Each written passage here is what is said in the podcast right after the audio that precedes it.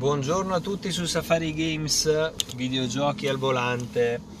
Oggi volevo, parla- volevo parlarvi di eh, Plague Tale Innocence, un titolo che, verrà, che uscirà il 14 maggio, eh, completamente ambientato un, nei secoli oscuri, il, nei secoli bui, ovvero il medioevo dell'Europa, quello del, della peste e in generale diciamo del, eh, del periodo un po' più oscuro della storia, almeno sul, sulla parte diciamo romanzata. Ecco, eh, il titolo di, verrà pubblicato da Focus Home Interactive che ha già spalle, alle spalle Vampire ad esempio tra gli ultimi titoli e, e quindi insomma diciamo che se la cavano, se la cavano alla grande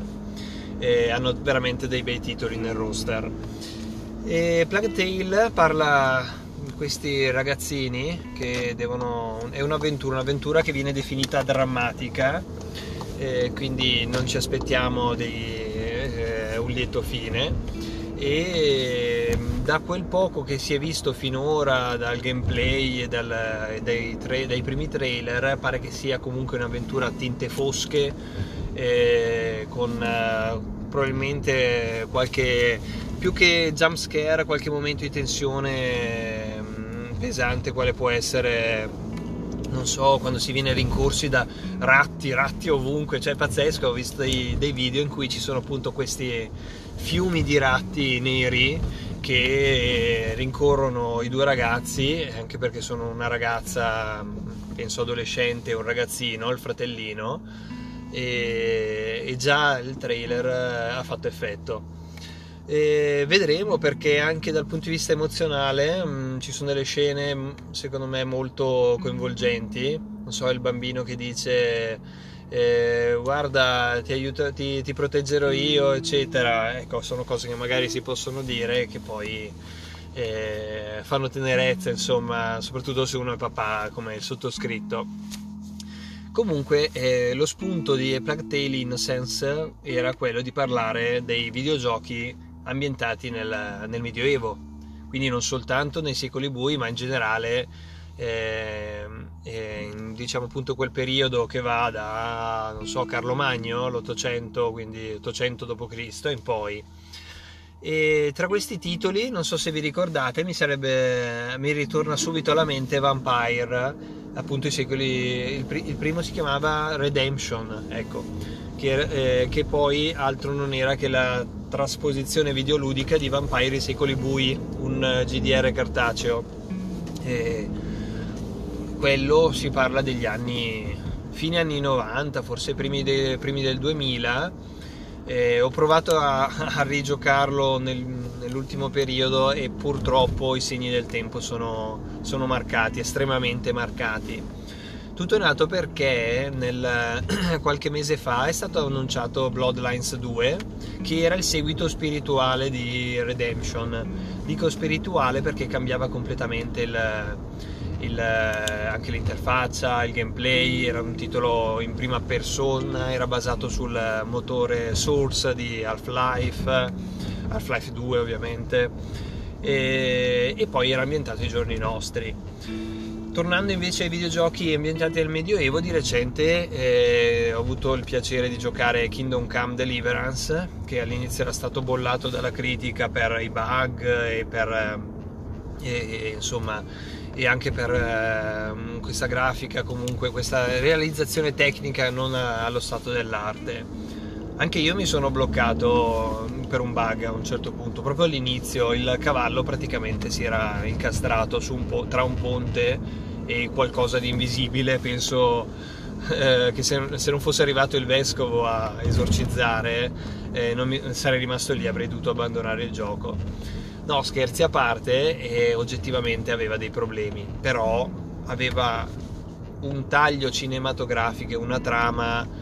come veramente pochi, pochi titoli. Poi altri titoli invece ambientati nel Medioevo, lasciando perdere, perdere il, il, lato fantasy, che se no dovremmo parlare per ore,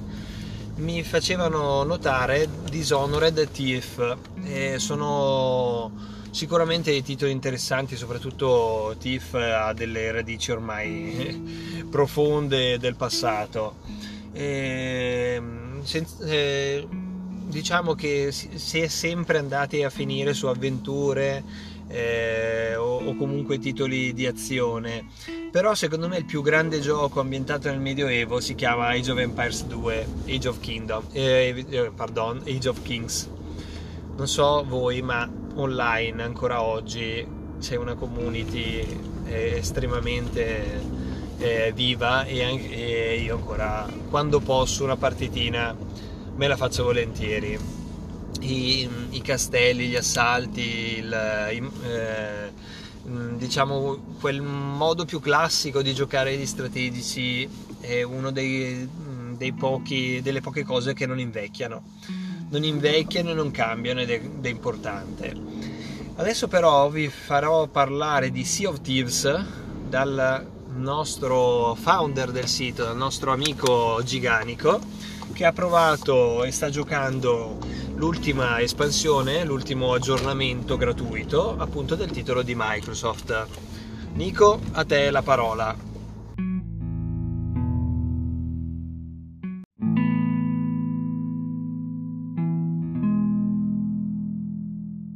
Oh, benvenuti carissimi lettori di safarigames.it e benvenuti al primo eh, di una lunga serie, spero, di podcast eh, che potremmo denominare quattro chiacchiere in coda sulla 10 genovese dove mi trovo purtroppo spesso. E in questo primissimo capitolo mi piacerebbe parlare del nuovo aggiornamento di Sea of Thieves, che è un gioco che particolarmente apprezzo fin dal primo giorno, però con questo ultimo anniversary update ha ottenuto forse l'anima che gli mancava fin dai primi giorni, dove è stato anche un pochino rimbrottato per la mancanza di, di contenuti da, dalla maggior parte della stampa specializzata di settore. Anniversary Update arriva più o meno a un anno di distanza dall'uscita del gioco, perché è uscito il 30 di aprile, il gioco era uscito il 20 di marzo dell'anno prima, e aggiunge a, al sandbox di Rare, eh, piratesco di Rare, eh, aggiunge quell'anima in più che forse gli mancava, perché arriva Arena, eh, che è una modalità a parte, de- separata dalla modalità avventura solita che tutti conosciamo. Arrivano gli encomi del cacciatore, eh, una serie di encomi e una serie di, di esperienza che andrà ad accumularsi in una salita a livello. Ehm, e arriva oltre eh, queste due cose arriva anche eh, storie assurde Telltales Shores of Gold che è praticamente un insieme di nove storie che ci accompagneranno al, all'epilogo ehm, del, del, ritrovamento delle, di queste fantomatiche e leggendarie Shores of Gold. Allora, personalmente, logicamente parlo sempre per esperienza personale e gusti personalissimi, e ho provato tutte le modalità diciamo. Eh, Arena si tratta di una modalità esclusivamente multi, multiplayer veloce come tutto multiplayer PvP nel senso che ci saranno delle squadre eh, armate di galeone quindi, cap- quindi saranno delle ciurme da quattro elementi che competeranno su una mappa ridotta eh, del, del, delle solite e competeranno al ehm,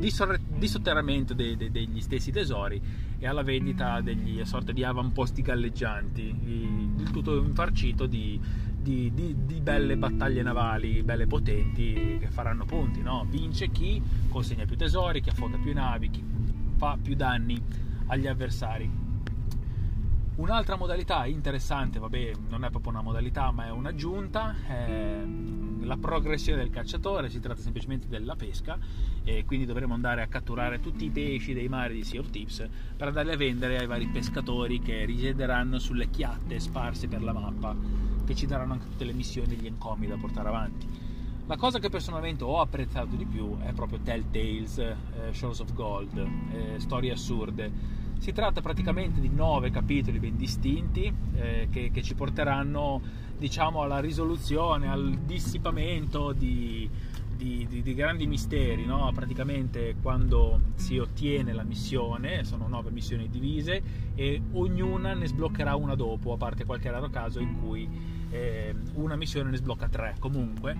eh, una volta ottenuta la missione da, da, dai vari personaggi iconici del... Eh, del sistema.